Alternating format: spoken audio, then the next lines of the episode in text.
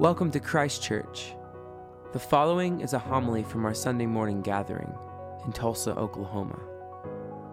Enjoy.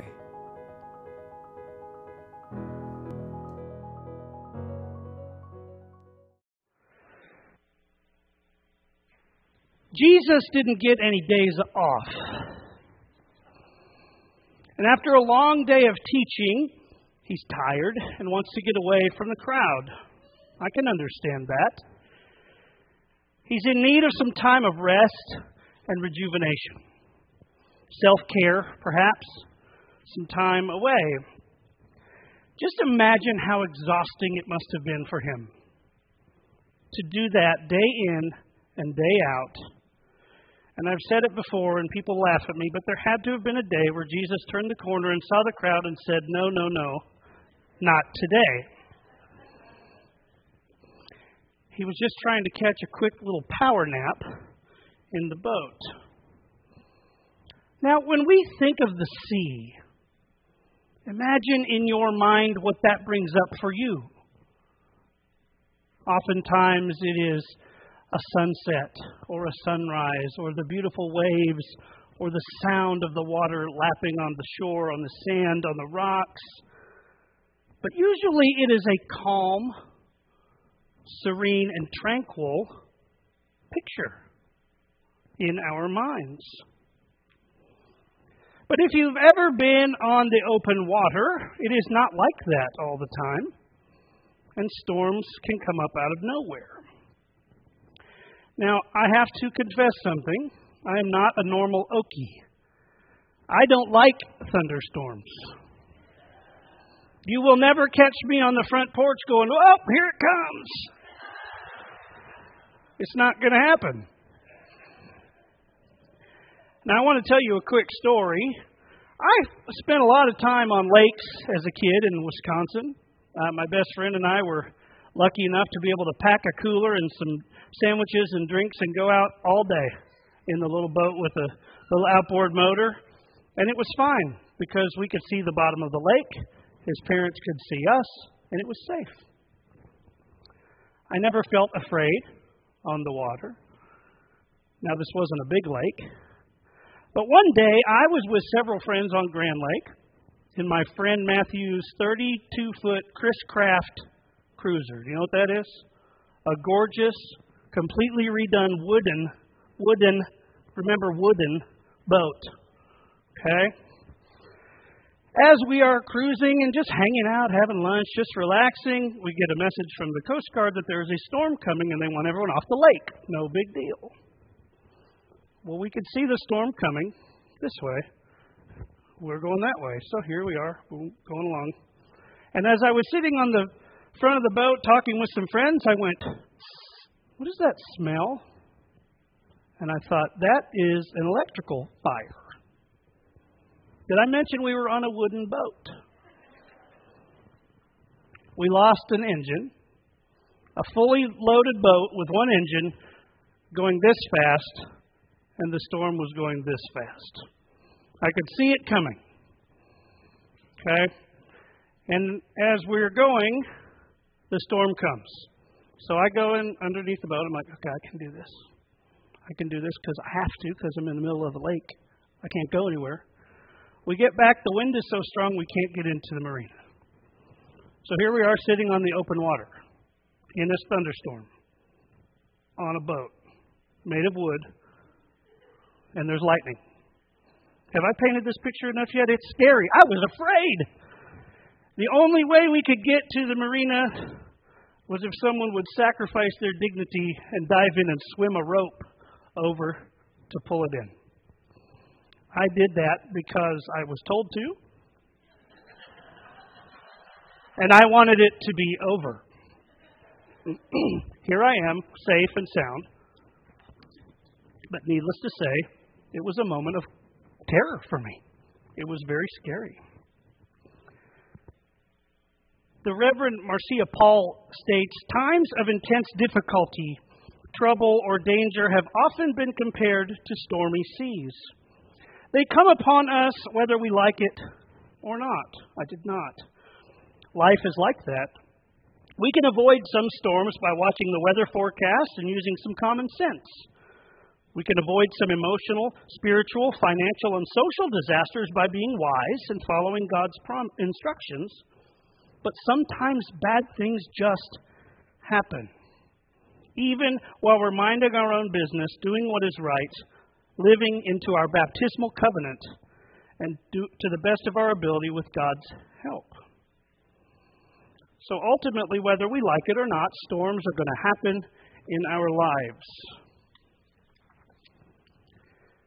So they show up at different times and different places and different intensity levels. Right? Some are minor. You can kind of see them coming, and even if they come up, you can put them aside until it's okay to deal with them because you're in the middle of something else.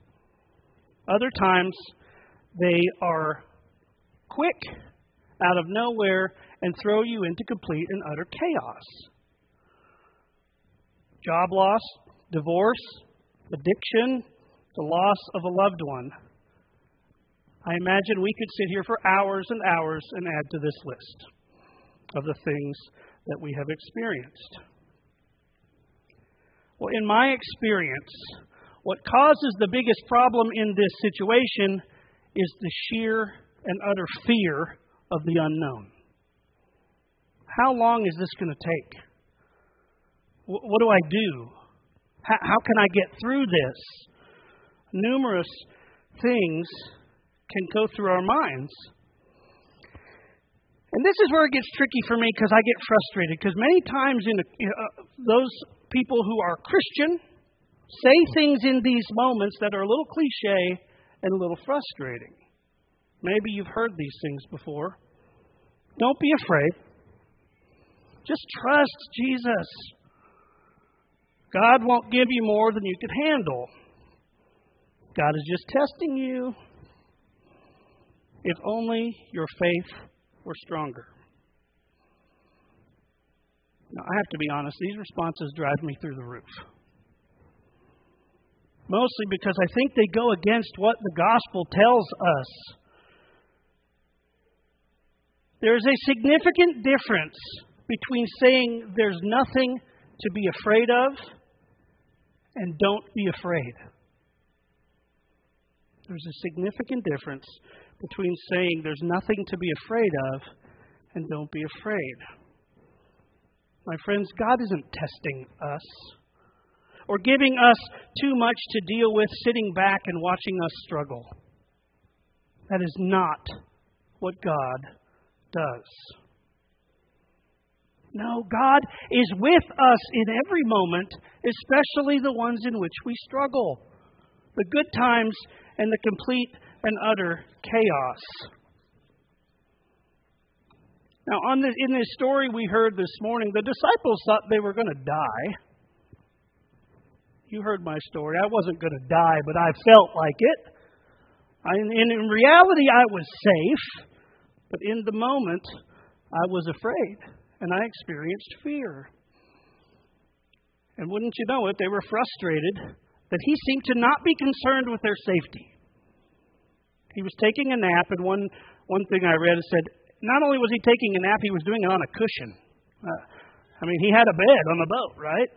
They didn't have that. They were going to die. And they, they even asked him, right? Do you not care that we're going to die? We're perishing here. We are going down. The ship is going down, and you don't care. When he awoke, he rebuked the wind and said, Peace, be still. And what we hear in this story is that the wind ceased and there was a dead calm. In one single moment, Jesus has removed the chaos. And his response, why, why, why, are you afraid? Do you not have any faith? You don't have anything to be afraid of. What did he not tell them? He didn't say, oh, don't be afraid. Why are you afraid? You have nothing. I'm here with you. I am here with you.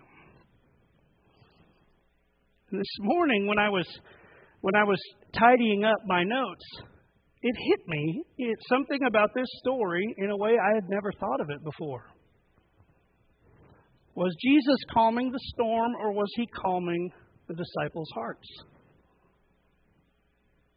I don't know. Probably both.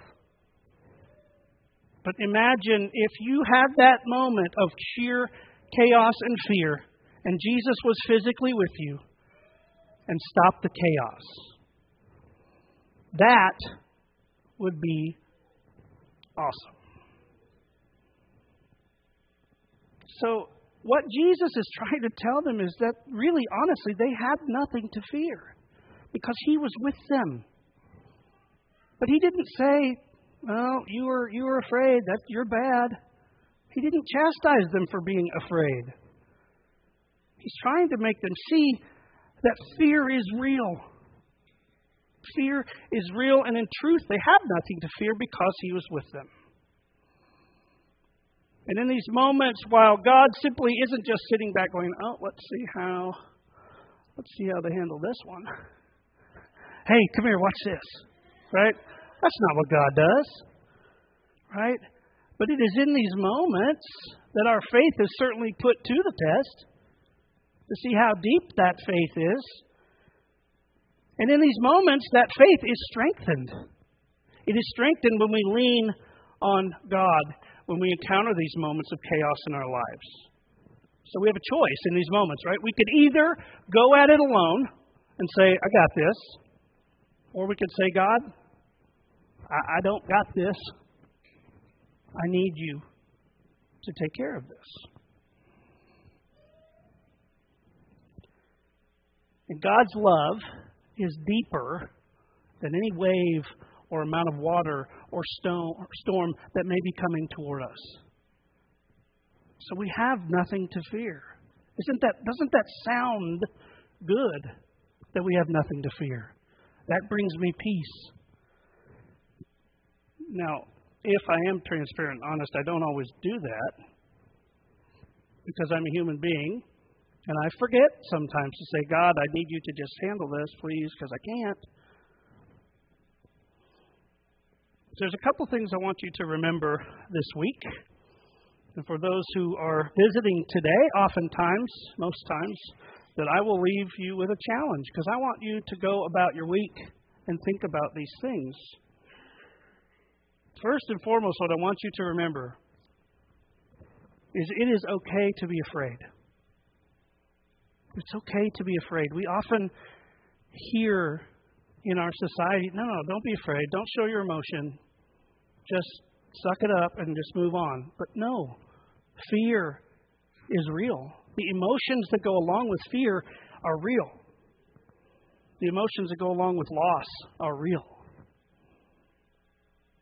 And fear is real and present in our daily life.